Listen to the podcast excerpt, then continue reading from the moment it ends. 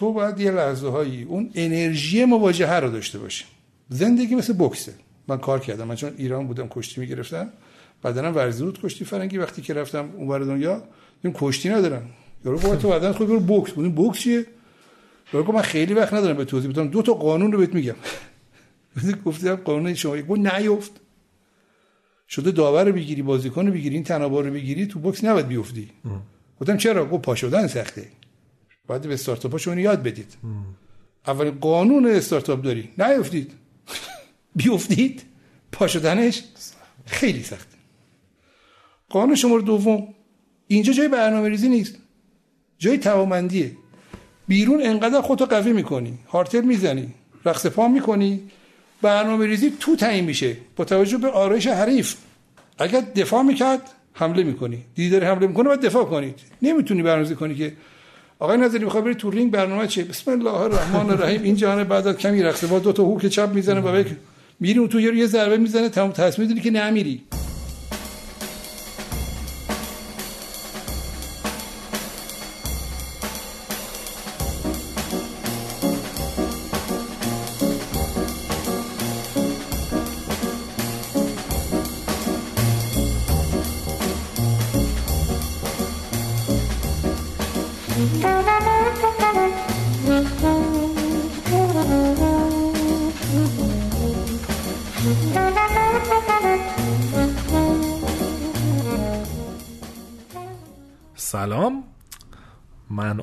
اخوانم. اینجا پادکست ده صبح پادکستی در خصوص مدیریت کارآفرینی و استارتاپ ها که در فصل سه که الان باشه راجع به داستان های فراز و نشیب کارآفرینا زندگی حرفه‌ایشون شخصیشون توسعه فردیشون صحبت می‌کنیم و قسمت این قسمت و قسمت بعد رو در هفته آخر سال 99 میشنوین و حالا مهمونه اونو میسم معرفی می‌کنم. سلام مرسی. امید میکروفون به منم دادی.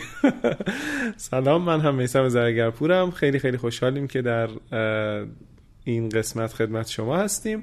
مهمون این قسمت خیلی مهمون عجیبیه. ما یه موقعی توی فصل دو هر مهمونی که بود مهمون ویژه‌ایه. بعد واقعا مهمون ویژه‌ای از آب در میومد آقای دکتر محمد رضا نظری معاون توسعه کسب و کار هلدینگ فناوری نگاه کارآفرین که البته بیشتر بیشتر که نه ما تقریبا اصلا راجع به نگاه و کاری که اینجا انجام میدن صحبت آره نکردیم و خب اول که خب دکتر نظری بسیار آدم خوشبیان پریه بیشتر از همه آره. یعنی انگار این آدم این خیلی پشت همه صحبتاش فکر و مطالعه بود به دقت بکن که هر چی که ما مثلا میپرسیدیم قبلش هماهنگ نکرده بودیم مثلا آره. حدود سوالات گفته بودیم آخر سوال سختی پرسیدیم آره. دکتر آره از با ذهن خودش و با توجه به دانشی که داشت اومد تعریف کرد راستش رو بخوایم من اولی که خب به هر حال هر دو قسمت رو که حتما مخاطبا گوش بدن ولی قسمت دوم به نظرم خیلی قسمت خارق العاده آره. و من یه اعتراف بکنم بکن. من اواخر قسمت دوم داشتم فکر می‌کردم می‌خوام بزرگ شدم شبیه دکتر نظری بشم آره خیلی جالب بود. نوع نگاهش به زندگی. ما در واقع تو قسمت اول یعنی بخش اول می‌تونم بگم که همین قسمت هشت آره باشه. آره. راجب زندگی حرفه ایشون مسیر شغلشون که چندین و چند جا بودن و اصلا نتونستیم حتی بشماریم و چی شد و اینا. صحبت کردیم. تو بخش دوم که قسمت نه میشه راجب اصلا روتین های زندگیشون خوشحالیشون توسعه فردی روش تنف رو گفتن. حالا اول اون قسمت بیشتر توضیح میدیم ولی من مطمئنم که یکی از پرشنوندترین و خاصترین قسمت های پادکست میشه و خیلی جذابه مخصوصا با توجه به اینکه این قسمت نزدیک به عید سال 1400 ام. منتشر میشه من اکیدا توصیه می‌کنم که هر دو قسمت رو بشنوید آه. برای سال 1400 و توی عید فرصت خوبیه آه. برای فکر کردن بهش و ما هم به همین خاطر تصمیم گرفتیم که هر دو قسمت رو در یک هفته منتشر بکنیم خب فکر می‌کنم مقدمه آره این قسمت دو صحبت های دکتر طولانیه آره. آره و بشنوید صحبت های دکتر رو از بچگیشون که از انقلاب و جنگ و اینا تا دانشگاه و انواع و اقسام شرکت ها و مشاوره و معاونت و غیره هستن. مرسی.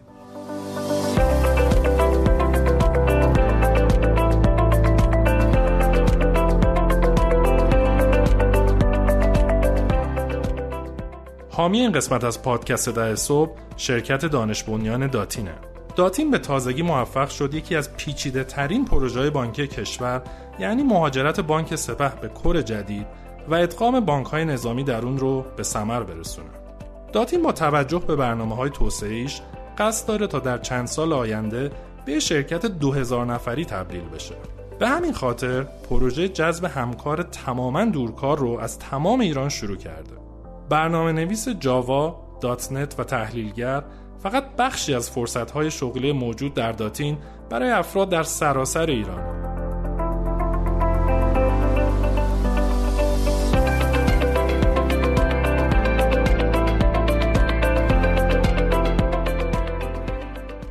امروز در خدمت آقای دکتر محمد رضا نظری معاون توسعه کسب و کار هلدینگ فناوری نگاه کارآفرین هستیم. من خیلی هیجان زدم برای این مصاحبه.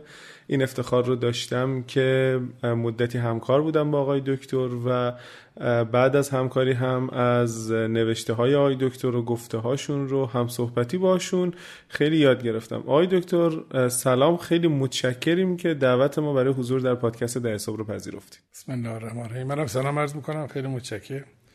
ممنون از شما که ما رو پذیرفتید. اختیار دارین همینطور عزیزانی که تحمل می‌کنن و لذت می‌بریم از حضورشون. چه در حال حاضر چه در آینده که از پادکست های شما استفاده می‌کنن من شک ندارم که این جزو قسمت هایی میشه که به همون میگن چرا اینقدر زود تموم شد. حالا حتما خیلی خوب پیش میشه. منم خوش آمد میگم بهتون.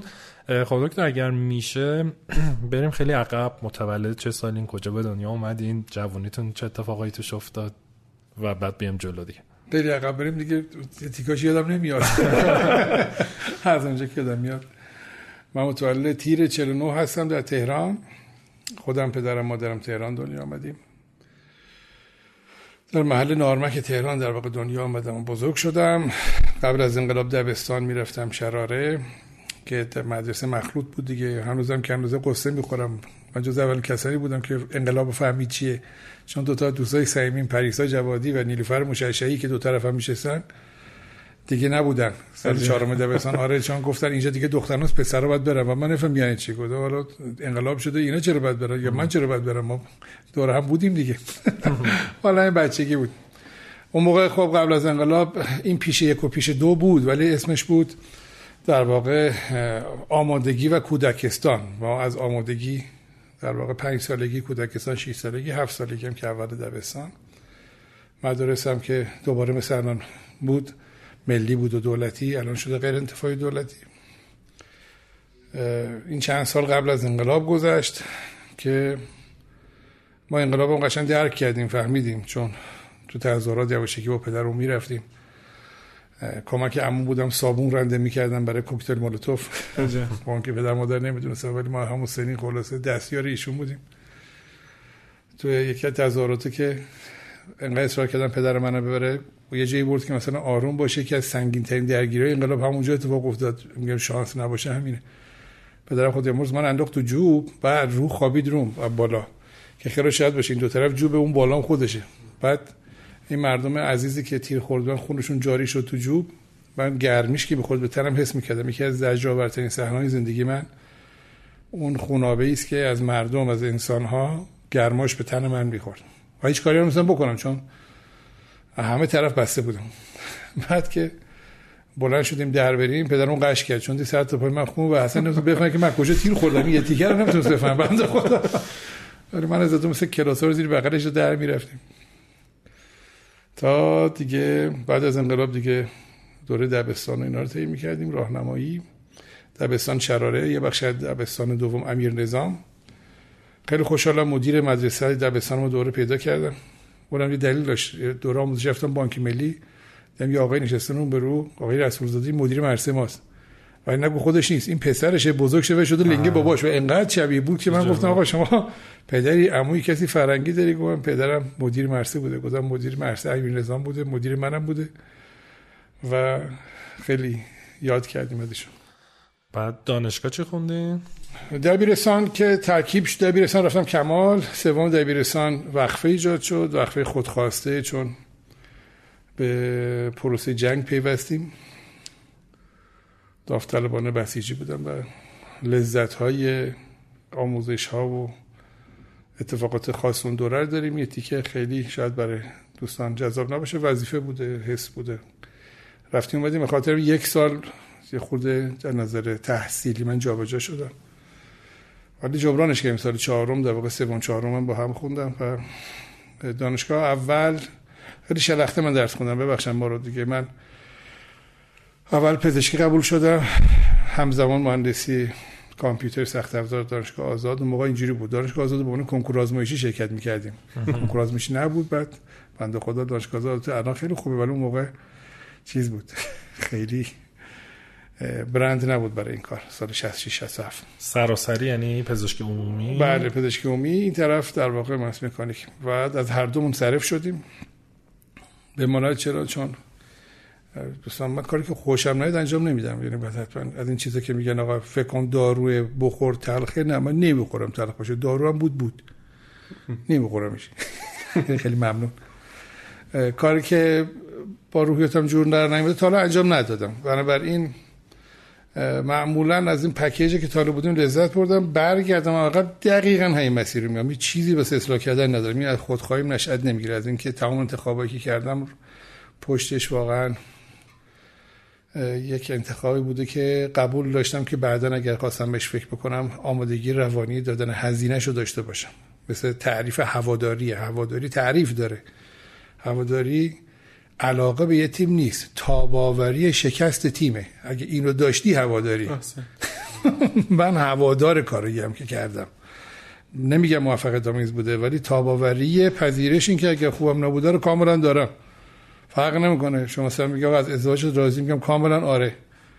یا چجوریه یعنی که از همه لحظه هاش بعد یه مرتبه پای در دل بشی میگه ای بابا یه جاشم خیلی عجیب غریب بوده. ولی اون عشقه عبارت است از اون تاباوریه. اون تیکش که تیکا دیگه خیلی هنر نیست.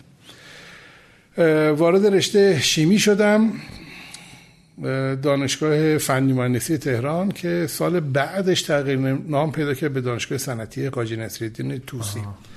البته من رتبه شیمی شریف هم داشتم شیمی شریف محض بود. و همین خاطر تصمیم گرفتم که در پایه از شریف به فنی مهندسی تهران بیام. بالا می‌شد به پایه پایه نمی‌شد بری بالا. همین خاطر موقع ثبت نام در دانشگاه فنی و مهندسی تهران که از مرجینگ چند تا دانشگاه مرسه عالی کار و مرسه عالی مخابرات و اینها بعد از انقلاب تشکیل شده بود. دانشجو شدم ولی خب سال 68 تبدیل شد اسمش به صنعتی خواجه نصیر ولی من کارت دانشجو هست. دو تا برچسبش فنی مهندسی تهران دو تا بقیه برچسبش خواجه نصیر شیمیه رو خوندم خوبم بود لذتم بردیم. از سال 69 دستیار آموزشی بودم تی ای بودم در واقع. یکی از اتفاقات بانامک اینه که چند وقت پیش انجمن فارغ التحصیلان خارج نصیر رفتیم دانشگاه ببینیم بعد اونجا انتشاراتش دیم جزوه منتشر می‌کنیم هنوز جزوه آزمایشگاه شیمی تجزیه کیفی من داره چاپ میشه. از اون موقع. مربوط به سال 69 به دوستان گفتم من که چیزی یادم نمیاد اون زمان ولی سی سال از این گذشته همون موقعش من کتاب قدیمی اینو کامباین کرده بودم. تکلیف دانشجویی بود. یعنی با... ولی خب برام با نمک بود که این جزوه داره تجدید چاپ میشه. روش شیمی تجزیه کیفی خیلی نمی‌دونم که من عشق علاقه مثلا شیمی بوده ابتدا. اینو گفتیم من تو پرونده سوالی بپرسم. شما هنوز مثلا با دانشگاه کار می‌کنی؟ اصلا این اعتقاد رو دارین که آدم از جایی که فارغ و تحصیل شده باید برگرده دوباره حالا مثلا آموزشی بذاره سخنرانی بکنه حالا به نحوی کمک کنه به اون دانشگاه؟ حالت ناتونلی با تولسا داره برای من. چون با دبیرستانمونم کار می‌کنم با مرسه راهنماییمونم رجعت دارم. با دوستان دور دبستانمون که چند نفر هستیم هنوز گروه داریم. دانشگاه که قطعا هم با دانشگاه خواجه نصیر هم با سازمان مجسرتی هم با مدرسه بازرگانی برایتونی از هر جای فوق التحصیل شدن به هیچ شما ارتباطم قطع نشد. من کلا جای کار کردم ارتباطم هست. فرق نمی‌کنه کجا بوده. هیچ با هیچ قهر نکردم. حتی اگه اونا قهر کرده باشن من قهر نکردم. چون از بعضی جاها همیشه شما با خوشحالی جدا نمیشی. یعنی حالا بحث قهر کردن نیست بحث این که مثلا خیلی از ما مثلا من خودم به دوری لیسانس هم مثلا علم و صنعت بودم پیش نیامده. من خیلی نرفتم. اونا هم درخواست نکردن که مثلا حالا من یا دیگران حضور داشته باشن. قهری نیست. ولی اینکه آیا یک مسئولیت اجتماعیه که آدم برگرده و به دانشگاهش کمک کنه؟ یکی از کتگوری های ایفای مسئولیت اجتماعی جز الزامات نیست. می‌تونه هر کار دیگه هم باشه. ولی چون مثلا از من درخواست شده یا دیدن یا همین دو سه روزه که من و رئیس دانشگاه صنعتی خواجه نصیر به عنوان عضو کمیته مرکز رشد در واقع دانشگاه خواجه نصیر منصوب کرده من با افتخار قبول کردم. مثلا من نکردم کار دارم فلان این وقتی پیشنهاد دادن گفتم چشم. ولی خب وقت خیلی زیادی نداشتم که اگه هر کسی اینو بگه بتونم. ولی میگم با نظر مثبت از این ارتباط استقبال کردم. ولی هیچ وقت از اون پشت اون نیفتادم. دانشگاه ما رو تربیت کرده که احتمالاً بریم یه ارزش افزوده اقتصادی اجتماعی ایجاد کنیم. نباید دچار سیکل معیوب خود شبیه سازی بشیم. بعضی از نخبگان ما در سیکل معیوب خود شبیه سازی هم. خیلی خوب درس می‌کنن که برن دانشگاه که بشن استاد دانشگاه که تعداد تربیت کنن بشه شبیه اینا. بابا یکی باید برسه خب تهش این سیکل کجا قرار تو جامعه؟ ارزش افزوده ایجاد کنه. کشش خیلی زیادی دارم به خصوص دانشگاه. مثل یه جور اعتیاد بگم مثل یه چیز بگم اعتیاد ترک کرده بهتره تا اعتیادی که موجوده. ولی بیش از یک روز در هفته من به کارهای دانشگاهی اختصاص پیدا نمی‌کنه پنج, پنج روزش رو باید تولیداتی داشته باشم که حرفی برای گفتن داشته باشم. خب بعد چه شد؟ فارغ تحصیل شدین و بعد وارد بازار کار شدین یا فوق لیسانس یا؟ نه من بعد از لیسانس هم وارد بازار کار شدم. علاقه به اینکه ادامه تحصیل بدم نداشتم. چون دوچار یه باوری شده بودم که این چیزی که داریم می‌خونیم بهش دردی نمی‌خوره. به همین خاطر یهو معدلم ترم آخر اوف کرد. برعکس بود. چون من بچه نسبتا کم هوشی نبودم نمره بسیار عالی داشتم ولی ترم آخر درگیر یک گیجی بودم. مثلا ترس می‌کردم نمی‌دونم توی کارگاهی کار می‌کردم. یادم با یکی از دوستام کاغذ میلیمتری نقطه‌ای مثلا طراحی کردیم. یا نمی‌دونم کار دستی درست می‌کنیم یعنی مثل اینکه یه چیزی تو وجود ما جیغ می‌کشید ولی موقع مثل اکوسیستمش که چجوری باید به کجا وصل بشی نبود از این نمی‌دونستیم بعد چه کار آره نه فقط می‌دونستیم که این کاری که داریم می‌کنیم خوب نیست. ورزش می‌رفتم تیراندازی می‌کردم شعر می‌گفتم شعرام خوب بود. تو تیراندازی رتبه خوبی آورده بودم. از یک کلافگی که خودم نمیستم دلیلش چیه فقط می‌دونستم که این درس خوندن درمانش نمی‌کنه. اصلا به همین خاطر که مثلا ترم آخر معدلم شد 13 مثلا کسی که مبانی شیم پلیمر رو 20 شده بود از دکتر اسکندر ستوده که مثلا گفتم بالا 12 نمیده. به من 20 داد و ما سر کلاس گفت کاش که نظام صدی بود. من می‌تونستم یه آقا صد بدم. یعنی این شکلی من کار می‌کرد و همین خاطر کندم از دانشگاه به مفهوم اینکه آقا اینجا جای ما نیست ما عوضی اومدیم نمی‌فهمیم بعد استقبال نمیشه. مثلا ایده می‌دادیم میخندیدم. گفتم آقا مثلا من رفتم خوندم که مقدار زیادی از کوره طلا اونا که طلا سازن اصلا فتنگری می‌کنن در طلا رو. خاکش پر طلاست ما بریم مثلا رو این کار کنیم. استاد میگه بشین درس تو بخون. بشین این بشین درس تو بخون و خیلی شنیدم خیلی. و و خب نشستیم درسون رو بکنیم. اونجا آتشمون خونسا نشد و اومدیم. ولی به هرز رفتیم. هرز به مفهوم این که گفتم چیزای مختلفی که ما رو تو جامعه راضی بکنم رفتم خدمت مقدس سربازی. علیرغم که شاید می‌شد نری ولی من باید از همون موقعی که از جبهه اومدیم با خودمون گفتیم که این مال استفاده نیست. به همین خاطر من کنکورم مناطق آزاده. و دو سالم سربازی رفتم. واسه افتخارم هم هست. و ما هیچ وقت اینو برای کسی فاکتور نکردیم. هم نکردم ولی می‌خوام بگم حالا ما در هر صورت اصلا اونو یک مسئولیت وظیفه انتخاب می‌دونستیم. اینم یک مسئولیت وظیفه انتخاب می‌دونستیم بنابراین اصلا دنبال نیستم که بگم اونایی که استفاده می‌کنن نمی‌دونم کار بدی می‌کنن. خیلی خوبه شاید. من حس کردم که میشه اگر من این سینه رو جلو گوله گذاشتم این باسن رو رو صندلی می‌تونم بذارم درس بخونم. سختتر نیست. آره این خیلی چیز پیچیده ای نیست. اگر خیلی سختی ها رو کشیدیم اینا که زنگ تفری محسوب میشه. من مثلا رفتم سربازی مثلا قشم شب زدم من هر هر میخندم. اون فرمانده اصلا گفت چه میخندم. گفت این مشقیه. خب ما بخش جنگیشو دیدیم و خوردیم. حالا اینا مثلا دارن از صداش میترسن ولی ما تعداد از اینها رو میل کردیم. یعنی در بدنمون تشریف وردن اینو تیر ترکشم برم وارد چیز شدم. وارد صنعت شدم. خیلی خیلی تلاش کردم. طول کشید بعد از خدمت سربازی وارد شرکت سایپا شدم و به خاطر رشته تحصیلی معرفیشون به حوزه رنگ و مواد شیمیایی دیگه. و اونجا خیلی خوب کار می‌کردم. بعد این فکر کنم فهمیدن که میشه مثلا سمت های مدیریت هم به این داد. اتفاقا رابطه من با صنعت آیتی از اونجا شروع شد.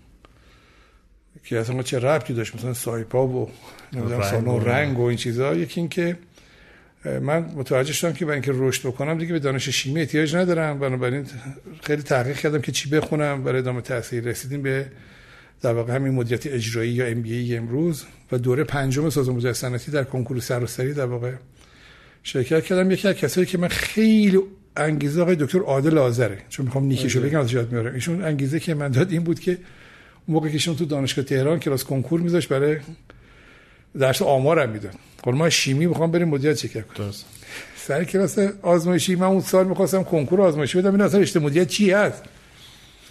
یه سوالی ازشون پرسیدیم. میشون من نزدیک میز من گوشم خودتو خسته نکن. خیلی به من انرژی داد. این جمله. و من شبان روزی درس خوندم و رتبه 17 کنکور کارشناسی ارشد شدم. در سالی که می‌خواستم کنکور آزمایشی بدم. بعدا با جبشینی رفتم خدمتش می‌گفتم هیچ کس نمی‌تونست اینجوری منو قانع کنه که امسال بعد این موضوع تموم شه همین سال اول. بعد چی شد؟ خب سر لیسانس شما گفتین به چه رسیدین که درس خوندن کارتون نیست و بعد یه کار دیگه بکنیم. بعد چی شد که دوباره دانشگاه برگشتین؟ یکی دو تا دوست داشتم در سایپا بچه‌ای که مدیریت خونده بودن. ازشون به نیکی یاد کنم آقای مولایی آقا افتاب سوار و دیدم حرفایی که می‌زنن چیزایی که تو جلسات مطرح می‌کنن چیزایی که مثلا نمی‌دونم ولی چیز کاملا درستیه. در تو مهندسی کار و زمان صحبت می‌کنن تو ساختار صحبت می‌کنن چیزایی میگن. خیلی به دلم میشینه به مفهوم کسی که یه سمت گرفته خیلی مسائل فنی رو خوب بلده این چیزا رو نمی‌دونم چه آقا اینا کجا یاد میدن اینا رو؟ گفتن آقا مثلا یا باید صنایع بخونی یا مدیریت. من تازه رفتم سیلابسا رو خوندم خیلی از این خوش فکر می‌کنم به کارم بیاد. و خدا شکر همینطورم بود. دوره پنجم سازمان مدیر صنعتی واقعا سکوی تحول فکری ما تو بسته مدیریت اون زمان گروه سایپا حالا دلیلش بمونه سهام جایی رو تأسیس کرد به گروه رایان سایپا. این رایان سایپا سایپا کارت و در واقع لیزینگ سایپا و بیمه سایان و اینا اون تو بود. و ما شدیم گروهی که وارد سایپا کارت شد. و سایپا در واقع چی بود سایپا کارت؟ سایپا در واقع یک شرکت زیر مجموعه سایپا شد که بیا روی کارت های هوشمند بسته در واقع دبیت کارت کار بکنه. برای برنامه وفاداری و اینا بود یا نه مثلا؟ نه اصلا وارد این صنعت شدن. میگه حالا بعدا که دوست داشتی رزومشو بخونید می‌بینید که مثلا یه چیزی بود که حالا به سایپا گفتن مثلا تو بپذیرش مثلا تو قبولش بکن. این ربطی به خودرو نداشت. به هیچ عنوان. ولی مثلا اون تیکه بیمه چرا رب داشت؟ بیزینس بیمه بله. بیا جنبون یعنی یه جوری گروه رایان قرار بود خدمات مالی گروه سایپا بشه که یه شرکت زیر مجموعه سایپا کارت در واقع خدمات کارت. من و آقای خمسه و چند نفر دیگه در واقع بگم سالهای 79 20 سال پیش حدودا مسئولین شدیم. اونجا ما با بحث مثلا مطالعات حوزه پوز و کارت هوشمند و خدمات مبتنی بر کارت اینا شروع کردیم و یادمه اواخر سال 79 که ما در یه روز موفق شدیم 80 تا پوز در شهرک اکباتان به مغازه دارا در واقع قانع کنیم از کنم تو هتل لاله مهمانی گرفتیم.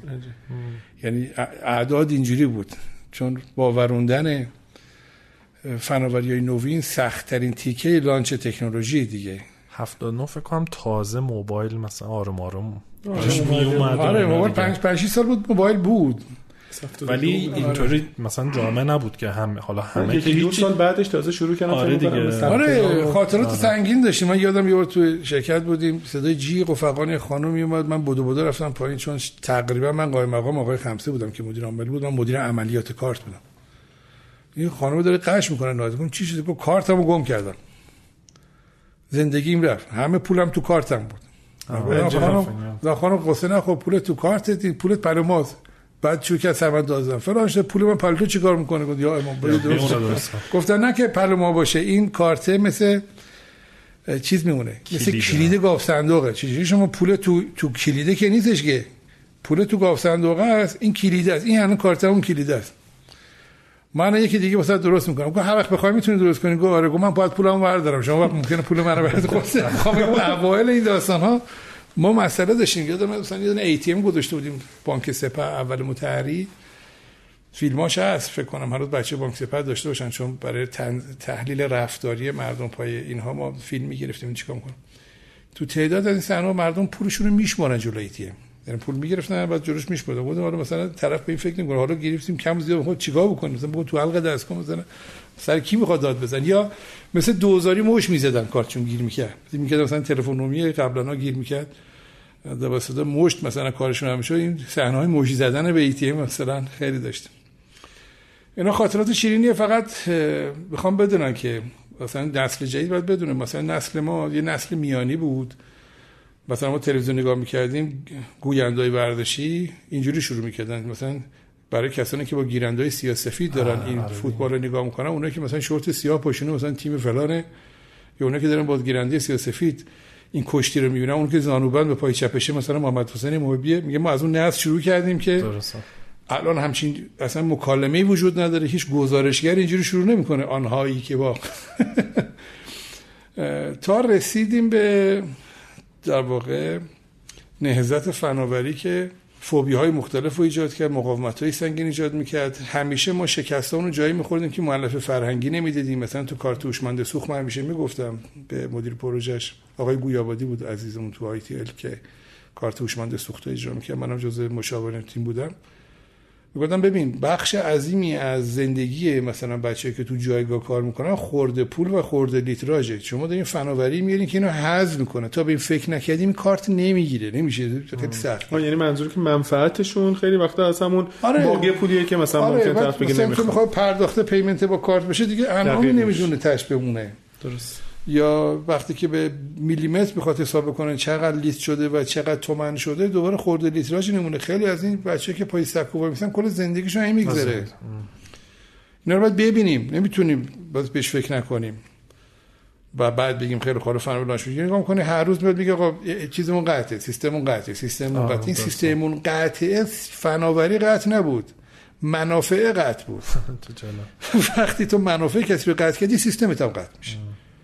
بعد همه موضوع تکنولوژیک نیست که بشین آقا من چیکار کنم نسبت به پایدارسازی سیستم؟ میگیم نسبت به پایدارسازی منافع اکوسیستم فکر بکن سیستم پایدار میمونه. اگر اینو بهش فکر نکنه اونم پاره میشه. یعنی کلا داریم میگین که تو حالا راه اندازی یه کاری یا تو تغییر و تحول مؤلفه فرهنگی خیلی و اون چیزای نرمش بسیار مهمه. بله خودش رفتگار شما رحمت کنه. من پدر خود امروز میگفتش همیشه میگه بازار از ته میچینن از سر نمیچینن. بعد مثلا می‌گفت آقا یعنی چی؟ میگه یعنی اول باید ببینیم مشتری چه سود می‌کنه بعد اونی که به مشتری میده چه سود می‌کنه بعد اون واسطه چی سود می‌کنه بعد می‌رسیم به تو. تازه. بازار از ته میچینن آقا جون از سر نچینی بگی چی گیر من میاد. بعد یه ذره بدم به پایینی یه ذره بدم پایینی نخه بازار از ته میچینن. به من میگه تو اون موقع مثلا پرشیا تازه اومد و مثلا پرشیا ماشین خوب محسوب شد میگه تا مثلا نماینده پرشیا نخریده شما حق نداری پیکان بخری. تا اون صاحب نشده تو باید مستاجر باشی. بازار از ته میچینن. از ته بچین که محکم شه. از سر بچینی لقه تکنولوژی رو باید از ته بچینید که فرهنگه. بعد سر بچینی که حوزه هاردویره؟ بعد رایان سایپا چی شد؟ یعنی تا کجا توش بودین؟ رایان سایپا خب شرکت خاصی بود هیئت مدیر و سهامدارای سیاسی توش آماده شد می‌کردن. مثلا آقای سازگار رو رئیس مدیرش بود که الان دیگه ایران نیست اونور دنیا صحبت می‌کنه. یه موقع رؤسای سازمان گسترش بوده. ضمن که ما من خودم عرض می‌کنم. با این ورود به حوزه کسب و کارهای نوین دیگه التهاب ورود به سازمان های بزرگتر و تر داشتن به همین خاطر زمانی که دوست سعیمیم که همین الان هم با همچنان آمد و شد داریم. آقای جوبین علاقه پیشنهاد داد که برم زیراکس من رو هوا قبول کردم. چه آره. ما ایشون رو چقدر وقت پیش دوست دو بیشتر از دو سال پیش. آره. توی میشه آذر ماه سال 97 آره مصاحبه داشتیم اتفاقا راجع به زیراک صحبت کردم بله من رفتم در سال 80 مدیر ارشد برنامه‌ریزی و سیستم‌های اطلاعاتی زیراک شدم. تو ایران. بله و آقای جوبین علاوه مدیر عامل بود و ما از اونجا رفاقتمون شروع شد و تو سنی بودیم که اصلا بچه‌مون هم تازه دنیا آمدن. با اختلاف کمی سن دارن بچهای ما با هم دیگه. خودتون هم هم سنین با جوبین. تقریبا بله. یه ذره بزرگتر. یه ذره. البته از منظر عقلی حرفه‌ایگری شعور از هر منظری بگی در من بزرگتره. ولی از نظر سنی هم اندکی بزرگتره. اون سنیش که من بزرگتره خیلی کمتر از اون میزان چیزای دیگهش که من بزرگتره. زیراکس اون موقع یا مدیرای خارجی هم یعنی حالا اکسپرت یا آدم خارجی هم توش بودن یا نه؟ بله آماده شد داشتن.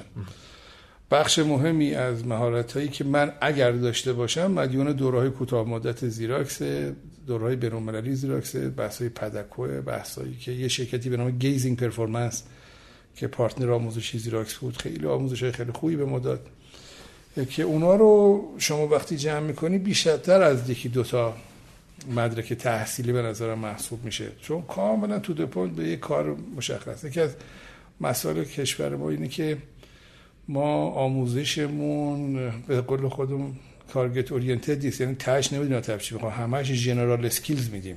درست. با این general skills ها کسی کاری ای نمیشه. یه تبدیل به یک بغض میشه بیشتر تا تبدیل به یک اراده. خیلی دو تا بین فرق هست. شما اینجوری نیمخیز انجام دادن یه کاری هستی ناشی از چیزایی که بلد می‌خوای کار بکنی یه وقتی هستش که یه سری مهارت ها رو داری و نمی‌دونی چیکار کنیم بیشتر تبدیل به بغض میشه بزن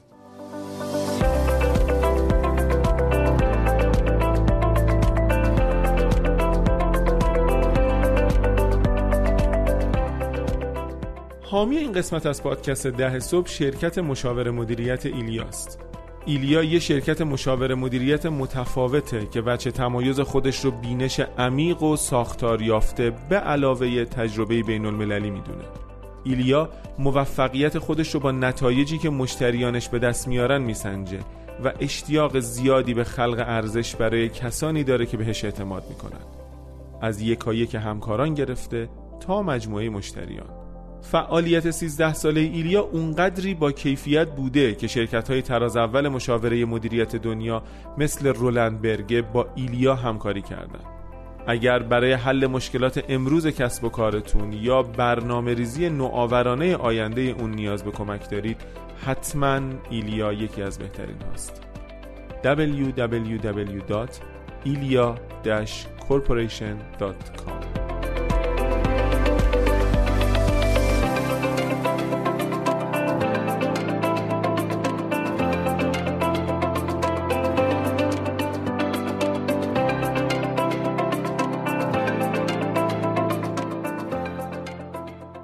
دکتر تا کی زیراکس موندین؟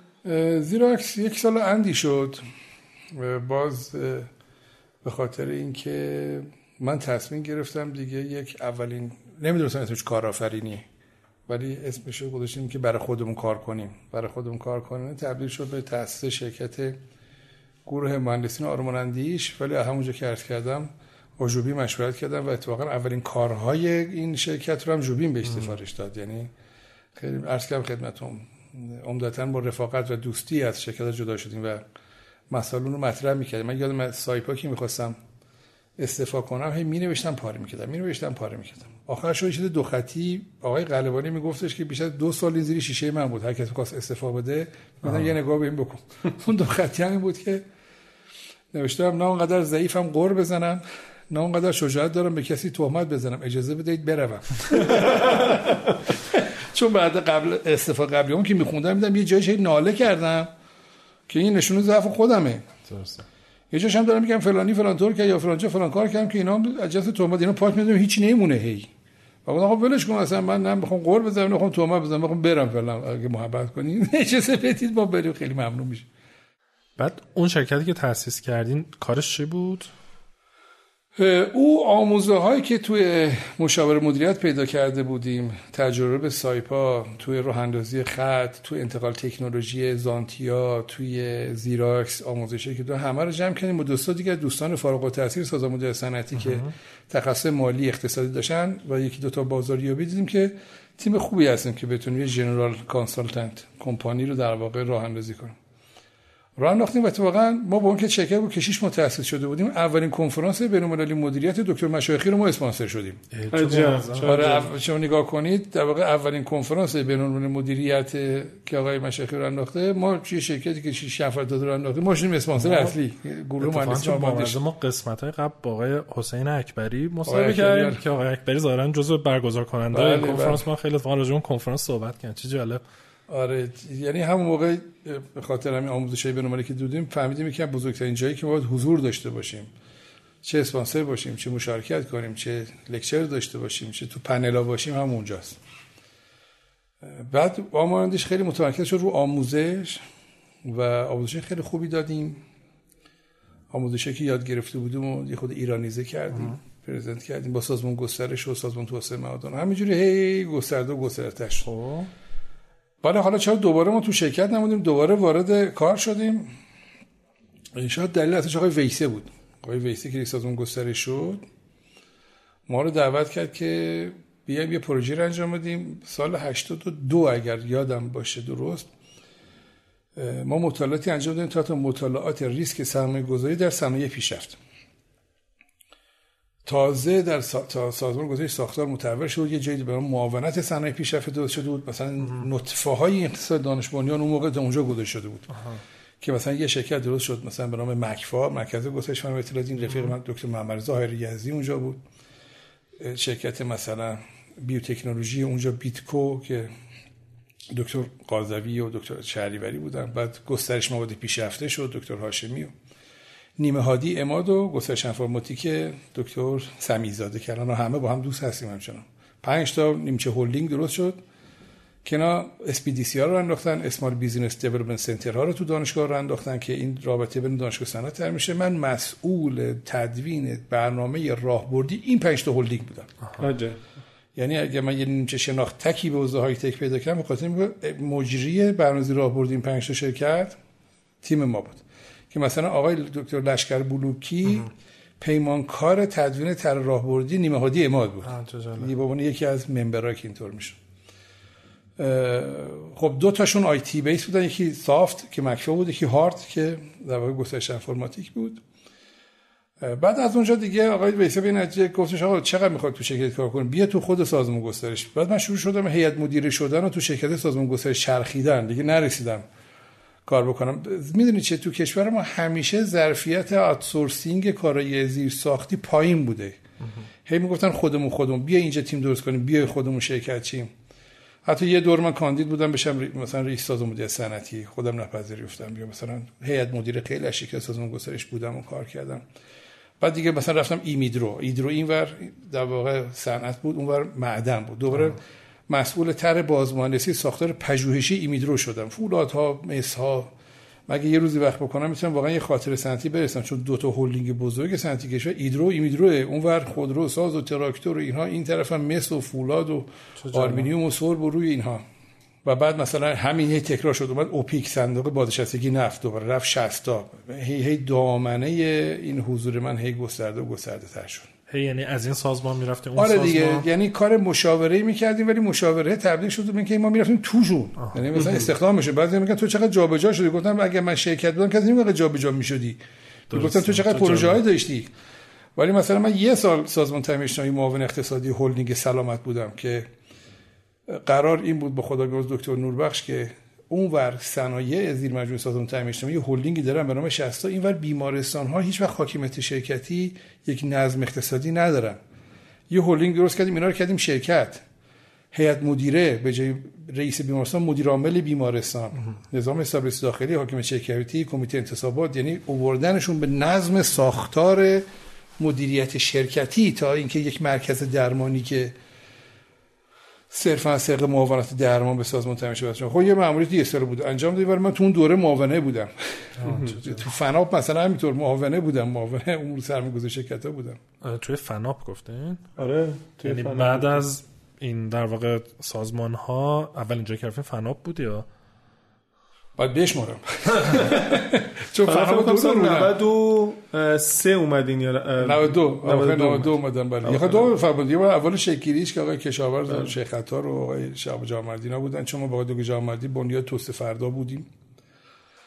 یه واقع اولش بود که برنامه استراتژیک اتفاق می افتاد و در طبقه دوم شعبه متحری در واقع این کارا رو می‌کردیم. بعد من اومدم تو دل کارهای دیگه ولی همچنان رفاقتامون و کارمون ادامه داشت آقای دکتر من تا دیدم نرفتون آرمان اندیش چی شد؟ تعطیل شد یا هنوز داره تعطیل شد؟ نه تعطیل شد. 8 سال بود و تمام شد. خیلی از کسانی که ما من خیلی از شرکتام که منحل شده یا دیسکت غیر فعال مونده بچه‌هاش دیگه نیستن ایران نیستن. خیلی پیش آمده که مثلا گروه هایی با هم دیگه کاری کردیم مثلا نیستن. یا برای تاثیر رفتن یا ترجیح دادن جای دیگه دنیا کار کنن. یه موزلی است که شما وقتی که شرکتی راه میندازی که مبتنی بر مدیریت نخبگی نخبه ها رو نگه داشتنش کلا یک معضله ما یه موفقیت نسبی داشتیم یعنی خیلیشون رفتن خیلیشون هم هستن یعنی نمی‌تونیم به صفر و صدش بکنیم ولی بخوام بگم کار پیچیده. خب ما یه 7 دقیقه دیگه داریم بیایم تا به نگاه برسیم بعد دیگه کجا بودین فناپ و بعد؟ من فناپ بودم. ارزم به حضور شما که یه اخلاقی که داشتم و دارم هنوز تو جاهای مشابه بلافاصله نمیرم. یعنی مثلا از فناپ مادم بیرون خیلی درخواست داشتم برای ورود به حوزه ICT و این چیزا. نه اونجا نرفتم. اومدم سازمان تامین اجتماعی. سازمان تامین اجتماعی مثلا اصلا این خیلی بی ربطه به چیزی که داریم عرض می‌کنیم ولی من شدم دبیر کل انجمن مجتمع تجاری کشور تو حوزه mall management یه نیمچه کاری داشتم بلد بودم. و بعد با یه دو فاصله دوباره اومدم تو حوزه ICT. یعنی این برای خودم شیرین تر من سایپا اومدم بیرون ایران خودرو نرفتم. من زیراکس اومدم بیرون گستتنر شارپ اینا نرفتم. من از هیچ بانکی برای بدم بیرون برم بلافاصله بانک بعدی. همیشه خودم اخلاقا یک فاصله فراهم کردم که دانش ها اطلاعات مسائل مواد سازمان قشنگ fade بشه از حرکت بیفته. بعد قبل از اینجا من مجموع زنجیر رفاه بودم. و در واقع به عنوان مدیر عملیات و توسعه منابع انسانی و تو rebranding مجموع زنجیر رفاه تو حوزه FMCG در واقع کار کردم که اونجا وظیفه اصلا تزریق IT بود به رفاه. چه جالب. اونو فکر کنم تو قسمت آینده حتما راجعش صحبت کنیم. دکتر یه اسمی هم از برایتون آوردین خارج از کشورم تحصیل کردین نه همون دوره های کوتاه مدت زیراکس نه درس مشق هم خوندیم یه خود دیگه. در واقع برایتون International Business School در واقع دوره DBA من با اینها بوده. کی بوده از نظر زمانی 2005 2005 بوده. بله یه ذره قدیمیه ولی برایتون دو تا دانشگاه داری. برایتون University دانشگاه برایتون. شما لندن 60 مایل به پایین به سمت ساحل می‌رسیم به این شهر زیبای برایتون.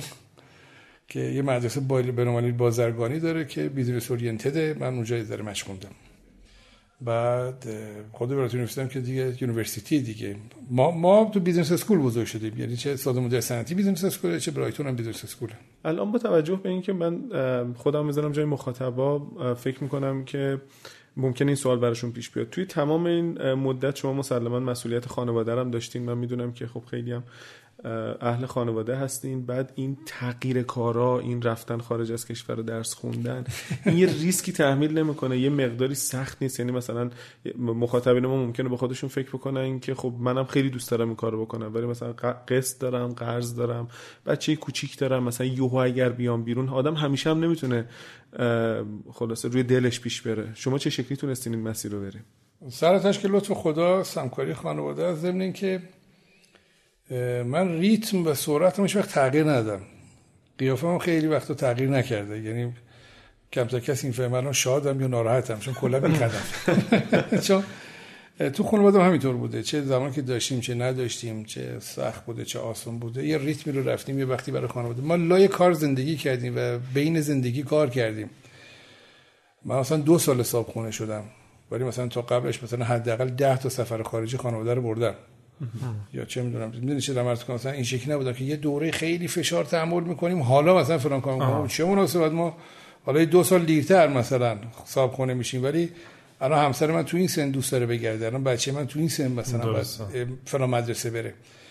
اینا رو دیستریبیوتد کردیم یعنی توضیح شده کار کردیم. حالا اونور دنیا این کارو می‌کنم با شما. شو آینده شما رو پیش خرید می‌کنم مثلا با یه مورگیج با وام سی ساله مسکن تو یا حتی دانشجویی دیگه. آره اینا رو همه پیش خرید می‌کنن. ولی اینجا این فرمولا نیست. خودت بعد این کارو بکنی. یعنی خودت بعد این بلوغ داشته باشی که اگر یهو نوسان پیدا کنی من یادم یه هم خوابگاهی داشتم. اسمش بماند. اسم کوچیکش مهدی بود. دانشجو پزشکی بود. بسیار به خودش سخت می‌گرفت. من یکی دور بهش گفتم مهدی مثلا ما داریم میریم بیرون تو هم با هم نه نه من می‌خوام چیکار کنم؟ مثلا فلان کتاب بخرم. بهش گفتم مهدی دارم میترسم. گفت چی میترسی؟ گفتم داری به نخوردن عادت می‌کنی. بعدا که داشته باشی نمی‌تونی بخوری. و الان دقیقا همونطوره. بعد وقتی من زنگ می‌زنه چه خانمش چه بچهش گلایش می‌کنه که مثلا می‌خوام لپتاپ بچه رو عوض کنیم نمی‌ذاره. مولتی میلیاردره. به عنوان یک متخصص جراح قلب بسیار خوب سهامداری دست بیمارستان. و با چون با شوخی زنگ می‌زنم میگم مهدی دیدی؟ من نگران بودم همونطور شده. گفت راز راست میگی. واقعا نمی‌تونم. یه محبتی می‌کنی. گفتم چی؟ یه شماره حساب من بده من یکی دو میلیارد بزنم به حساب تو. این مسائل مرجان شهاب. به خدا این مسائل درخواست اینا رو تو handle کن. من به این فشار میگم نمی‌تونم. مثلا پسرم سه ماه پیش گوشی خریدم میگم می‌خوام گوشی عوض کنم من نمی‌تونم. من دوست دارم خفش کنم. میگم آقا بده من بده من واسه نظری می‌کنم. یعنی می‌دونید چی میشه؟ یه وقتی شما اگه lifestyle تو تثبیت بکنی تغییرش وحشتناک سخت میشه. خود مراقب باش. بعد بعد از رفاه اومدین همین هولدینگ نگاه.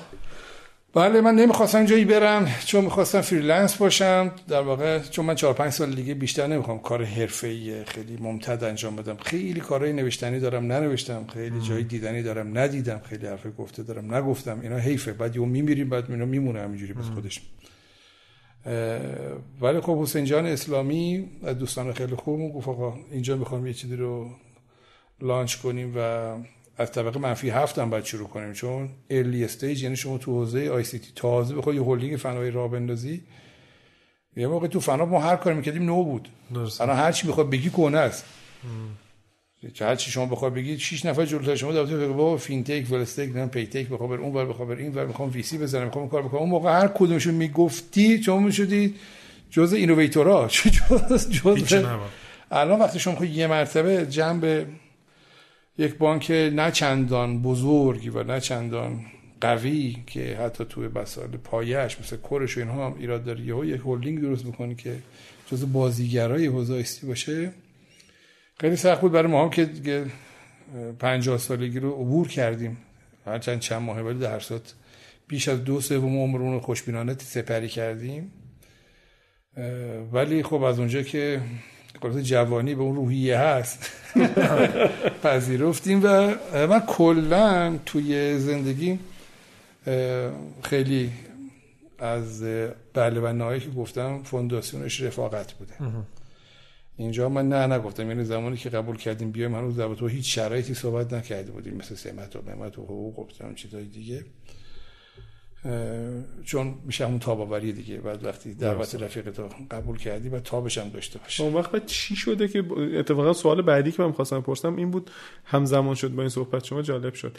چی اون نقطه‌ای که به این نتیجه رسیدین که از سازمان خارج بشین چی بوده؟ چون به هر حال رفاقتی اومدین و همیشه هم رفاقت حفظ شده. آیا پیشنهاد دیگه ای بوده یا نه؟ مثلا فکر کردین فرصت ساختن دیگه ای هست؟ اصلا ملاک این که یه کار بعدی انتخاب کردین چی بوده؟ ملاک اصلیش این بوده که حس می‌کردم مهمترین کاری که تو اون سازمانی که هستم باید انجام میدم انجام دادم و به یه اکوسیستم رسیده که پیش میره و اگه به من یه جای دیگه احتیاج هست که دوباره یه سیکل جدیدی درست بشه این به من اصلا اگر کار به من وابسته یا ناقص بود ترک نمی‌کردم رفاه رو. ولی دیگه رفاه رسید به استراتژی توسعه فیزیکی و شعبه محوری دیگه خیلی به من احتیاج نداشت. به سیستم می‌خواست که بره با آدم مذاکره کنه نمایندگی بده. کاری که هم بکردم باید این بود که استاندارد سازی می‌کردم franchising و data mining رو تصمیم گیری مبتنی بر داده رو تصمیم گیری سفارشات مبتنی بر سبک الگوی مصرف رو. این اتفاق افتاد. بنابراین دیگه داره سازمان کار می‌کنه سیستم داره کار عملیاتی میشه و سیستم. آره بنابراین دیگه شما می‌خوای فوقش تمام انرژی تو بذاری 10 درصد improve بشه دیگه. اون 10 درصد خودشون می‌تونه 5 درصد بتونن. دیگه ما رو خیلی احتیاج نشه البته هم اسفند یعنی اواخر اسفند قرارداد مشاوره ای من باشون تمام بشه. من مردا جدا شدم ولی طبق قولی که دادم یه قرارداد مشاوره تا پایان سال بستم که هر سالی هر کاری هر چیزی بود و انجام بکنم که الان آره انجام میشه. من جنبندیم. حالا راجع به مسیر شغل شما اینه که عمدتا یا دوست داشتین یه چیزایی راه بندازین بیان بیرون یا برین یه جا تحول ایجاد کنین بیان بیرون درسته؟ آره این خیلی بهم لذت میده. دیدن ثمره تغییر. ببینید من خب خودم بگم مثلا من فیلم هندی متنفرم. من که از صنعت سینما یا صنعت بالیوود متنفر باشم. من چیزی که بتونم تهش رو بفهمم چیه خیلی اذیتم می‌کنه. من باید وارد سناریویی بشم که خود تعاملی باشه. من توش یه ذره نقش داشته باشم. یعنی مثلا اگر بتونم بفهمم فردا چه خبره خیلی اذیت میشم. تجربه فردا رو بسازم. یه تیکه از ساختنه باشم تا یعنی اصلا با محیط در واقع شرایط حالا عدم قطعیت و ابهام اصلا تو اون شاید عملکردتون بهتره انگیزتون بیشتره. آره. به قول شاعر میگه میگه کجبرو اگر که راست بودی کج بودی. ابرو باید کمون باشه اگه صافش کنی زش میشه. برای منم همینجوریه. کسی بخواد منو پیچ و مهره کنه که یه کار روتین انجام بدم هم من خراب میشم هم کاره. ولی کار ایجادی تاسیسی کاری که با ریسک همراهن کاری که خود عدم قطعیت توشونه. چیزایی که به نظر ناشدنی میان ولی بریم حالا با الهیلی شدنشون بکنیم برای خیلی من خوشحال‌تر این هم موضوع خیلی خوبیه که تو قسمت بعد صحبت کنیم من یه سوال خیلی کوچیک بپرسم چون این دو سه دقیقه هنوز وقت داریم آقای دکتر. الان این صحبت شما به این معنیه که شما برنامه‌ریزی طولانی مدت برای زندگیتون ندارین یا ندارین؟ به دو بخش تقسیم میشه. یکی اینکه برنامه‌ریزی لانگ ترم عبارت است از اینکه شما اهداف دراز مدت داری یا نه که اینو من دارم. بعد بگی برای این روش یا ابزار مشخص داری خیر ندارم. انتخابشو می‌کنم. ببینید مثلا فرض کنید که من یه هدف دراز مدت دارم که مثلا یک اسکول یا یک مکتبی در زمینه حالا کارآفرینی شکل بگیره. اینو دارم. قبل از اینکه بمیرم ان شاء ستوناشو بیان می‌کنم. اما مثلا اینکه خیلی وقت دوست داری بنویسی یا بگی یا مثلا مثل تاک چیزی داشته باشی یا ترجیح میدی کار دستی درست کنی که گفتم این تابلو که پای سرتونه مثلا. الان فعلا نظرم اینه که کارآفرینی انجام بدم. یعنی کار بکنم. و اون چیزایی که به من الگوهای مثلا من مثلا تو مکتب چیزی که یعنی اون تفکری که من تو کارآفرینی دارم کارآفرینی به دو بخش تقسیم میشه. محور تمایز باقی چیزایی که محور تمایز تثبیت شه.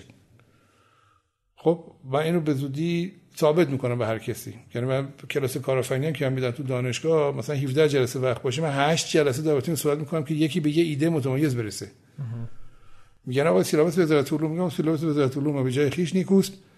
نظر من می‌خواید؟ می‌خواد موفق شی. نصف انرژی تو جون تو باید بذاری. یه چیز خوب پیدا کنی. بقیه چیزاشو ان میشه درست کرد. یعنی همون ایده خوبه رو واسش فایننسر پیدا میشه میشه پرسن پیدا میشه خیلی کارا میشه کرد.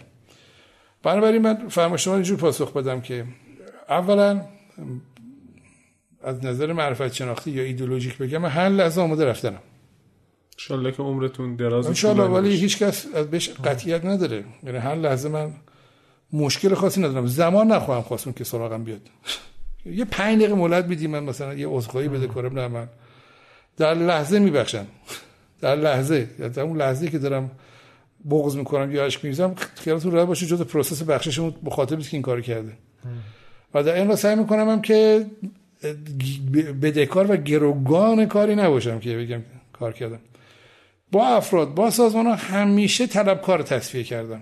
یعنی خیالم راحته که بی, کاری که من کردم بیشتر از اون چیزی که دریافت کردم ارزش داره. این اینم از نظر روانی. بنابراین در مجموع من آدم خوشحالیم. مشکلی ندارم. یعنی که بگه آه تو رو خدا یه روز به ما وقت بده. من بله به من 100 سال وقت بدین وقت کم میارم. ولی اگر زمانش بشه که بخوام برم هیچ مشکلی نیست. هدف ها دراز مدت دارم ولی هیچ برنامه ای به مفهوم داشتن یک استراتژی مشخص دراز مدت خیر چون اینا انقدر شرایط دچار عدم قطعیت داشتنش بلاحته. کسی که بگه من یک روش لانگ ترم دارم از یک بیماری رنج می‌بره مبتنی برای اینکه قرار هیچ اتفاق دیگه هم بیفته. در که اینجا روزانه باید تصمیم بگیرید. شما کی به من شما سال گذشته دو سال پیش سوال می‌کردی که ترند آموزش 2021 چیه؟ 5000 تا گزینه می‌دادی و گزینه 5000مش بود آموزش شستشوی دست. من که انتخابش نمی‌کردم. من گفتم آموزش آیوتی آموزش فلان آموزش فلان یه چیزایی بهتون گفتم. ولی یه مرتبه نگاه کردیم تو این کاناله که عضو مثلا دانشگاه خودمون برکلی هست استنفورد هست. دیدیم مثلا دانشگاه هاروارد توی لینکدین آموزش شستشوی دست گذاشته. باورتون میشه؟ خودم خنده گفتم خدا اگه به من گفتن آقا تو مثلا به عنوان استاد پروفسور آقای نظری ترند آموزش 2021 چیه می‌گفتم آقا گزینه‌ها چی می‌گفتن؟ 5000 تا گزینه گفتم آقا از شروع کنیم 5000 می چی می‌گفتن شستشوی اینو کن جاش خوبه. ولی ترند شد. فرمانده ارتش آمریکا اومد تو تلویزیون دادن با تنبون چجوری میشه ماسک درست کرد؟ بودم خدای کی باورش می‌شد یه موقع یک ژنرال بیاد تو دوربین؟ قائم مقام مثلا وزیر بهداشت خودمون بیاد مثلا تو تلویزیون بگه ببخشید مثلا به اون لهجه چینیش من اینو با پیژامه درست کردم. شما نمی‌تونستی اینا رو دو سال پیش برکی میگم آقا اینا طنز اینا مثلا قرار سناریو سریال طنز باشه. ولی اینا امروز سریال طنز نیستن. پس اگر کسی من گفت آقا من می‌دونم دو سال بعد ترند تکنولوژی مثلا کاگنیتیو ساینسه میگی ممکنه مثلا آموزش این باشه که چطور با اسهال مبارزه کنیم. چه می‌دونیم؟ یعنی چطور چه از کجا می‌دونی قرار چی بشه؟ خیلی باید مواظب باشی. تو باید استراتژیت این باشه که زنده بمانی زندگانی کنی دوچار افسردگی نشی. من اینو جزء برنامه بوده. بنابراین تو همین عملیات کربلا پنج میگم جمله آخرم باشه. یه جایش من یوز زدم زیر خنده. فرمانده داشتم خدا رحمت کنه شجاع یزی نگاه کردم چی شد؟ خنده گوشه گفتم آقا داره تپه تموم میشه. چون ما یه گیر کرده بودیم با مسلسل سنگی می‌زنن تو کربلا این تپه داشت تموم می‌شد. یعنی گونی مونی که رفته چه خاکا هم داشت می‌رفت. و من خنده گرفتم. این جمله که آقا تپه داره تموم میشه نه تنها یه انرژی به همه داد بلکه یو همه پشت این در رفتیم. و بعدش خونپاره توش که اگه مونده بودیم هیچ نبودیم. شاید خنده من یک چیز غیر متعارفی بود در اون لحظه که همه رو یه لحظه ورد به خودشون که پشت این چیزی که وایسادی داره تموم میشه. پشت مدرک تحصیلیت وای نستاد تموم میشه. امروز شما تو خیابون داد بزن دکتر گربه برمیگرده. اینا تموم شد. آقا پشت نمی‌دونم پشت اینکه آقا من یه دونه اپلیکیشن نوشتم transaction base از شاپرک دارم پول می‌گیرم. آقا تموم میشه. تپه ها یکی یکی تموم میشن. تو باید یه لحظه هایی اون انرژی مواجهه رو داشته باشی. زندگی مثل بکسه. من کار کردم. من چون ایران بودم کشتی می‌گرفتم. بعدا ورزود کشتی فرنگی وقتی که رفتم اونور دنیا دیدم کشتی ندارم. یارو گفت تو بعدا خود برو بوکس بودیم بوکس چیه؟ یارو گفت من خیلی وقت ندارم به توضیح بدم. دو تا قانون رو بهت میگم. گفتم قانون شما. یک نیفت شده داور رو بگیری بازیکن رو بگیری این تنابار رو بگیری تو بوکس نباید بیفتی. گفتم چرا؟ گفت پا شدن سخته. باید به استارتاپ شون یاد بدید. اول قانون استارتاپ داری. نیفتید. بیفتید. پا شدنش خیلی سخته. قانون شماره دوم.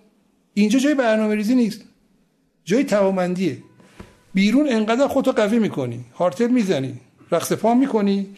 برنامه ریزی تو تعیین میشه. با توجه به آرایش حریف. اگر دفاع می‌کرد حمله می‌کنی. دیداری حمله می‌کنه باید دفاع کنید نمی‌تونی برنامه‌ریزی کنی که آقای نظری می‌خواد بری تو رینگ برنامه چیه بسم الله الرحمن الرحیم. این جهان بعد از کمی رقصه. با دو تا هوک چپ می‌زنه و میری اون تو یه ضربه می‌زنه تمام تصمیم می‌گیری که نمیری. من تو فینال دست دو باشگاه اومدم بالا. فینال افتادم با یه پسره آفریقایی من قنا بود. نیست من بود هیکلش. مربی گفت برنامه بر این گفتم کام تو کلینم بک گفتم بریم بکشم برگردم. یادم نمیاد کی این به کجای ما یه ضربه زده بود که من 20 دقیقه از پایان مسابقات به هوش اومدم. هی می‌خواستم برم تورینگ گفتم آقا تموم شده. مدالارم دادم. مربیم گرفت بود مدال نقره رو. تص... فیلم ساده چیزش هست. چی میگن؟ فیلم ضبط شدهش هست. من یه دونه هوک بالا سری می‌کشم. این میشینه از زیر یه دونه می‌زنه تو قفس سینه من تو این پرده دیافراگم قبل من یه خاموش میشم. یعنی یه بقیهش کار درمانی داره رو میشه. خیلی بد مواظب باشی. شما نگاه می‌کنی استارتاپ میره یه ایده میده مثلا خرید فروش وام. صبح نگاه می‌کنی دادستانی یه دونه می‌زنه تو پرده دیافراگمت سایت رو میبندن خاموش میشی بابا جان. این چیزا هست. ببخش من خیلی حرف نه عالی این بحث های راجع به استارتاپ ها رو من قبلا هم از دکتر شنیدم و فکر می‌کنم که خیلی مفصل و مبسط می‌تونیم در موردش خب خیلی ممنون دکتر. من فقط مخاطبا بگم تابلویی که راجبش صحبت کردن که الان بالا سر ما هست یه تابلوی هفت بودی. هفت بودی بوده شش بودی می‌تونه بوده. روشنش کنم میسم به خاطر اینکه فن داشت و صدا می اومد داره به خاطر ضبط. باش. ما تو اینستاگرام حتما راجبش می‌ذاریم حتما آره اسمش پنجره طبیعت آره سه بودش که در واقع اینجوری است. این نیم باند بهش میگن. بذار یه چیزی بگم بچه ها یاد بگن یه استراتژی داریم به نام نیم باند. نیم باند چیه؟ مثلا تو رستوران داری یه باند هست که غذای آماده است یه باند هست که کرود متریاله مواد اولیه خب. ساخت غذاست. یه نیم باند داریم وسط این دوتاست مثل بادمجون کبابی پوست‌کنده که فاصلش تا اینکه بشه غذا نیم بانده 20 دقیقه تو میرزا قاسمی داری فاصلش با اینم حدود یه ساعت نیم بانده. الان تو اروپا آموزش رانندگی که میدن میگه صدای ماشین امدادی که شنیدی نیم باند باز کنید. یعنی که تو نیم باند بری اینور بغلیت هم نیم باند باز کنه یه باند باز میشه. این ماشین امدادی کامل میره. چرا؟ یه باند باز کردن خیلی سخته. حالا تو بحث کارآفرینی ما بچه‌مون یاد میدیم میگه آقا سعی کن نیم باند باز کنی بیا وسط رو برو. این الان بین تابلوی نقاشی و مجسمه است. این نیم بانده. نه تابلوی نقاشیه. نه مجسمه است. مزیت نصب رو دیوار رو داره ولی مثل تابلو. ولی یه ذره بود داره. لذت اون سه بعدی رو به تو میده. بعد ما اومدیم کار کردیم گفتیم آقا چرا تابلو همش باید مثلا تصویر داشته باشه؟ این مثلا این تابلو بو داره این تابلو صدا داره این تابلو فن داره برگاش حرکت می‌کنن. ما یه تابلو دیگه داریم به نام شالیزار. توش آب recycle میشه شالیزار live یه تابلو داریم صدای شجریان روشه که بارونش رو می‌خونه بعد رعد و برق می‌زنه. خیلی شیرین رو زنده می‌کنه اینو. واجبه که حتما خلاصه مخاطب آره تشریف اون تابلو رو ببینیم. آره. مرسی. خیلی خیلی متشکرم دکتر. فعلا تا هفته بعد و قسمت بعد با مخاطبا خدافزی می‌کنم. خداحافظ. خدا نگهدارش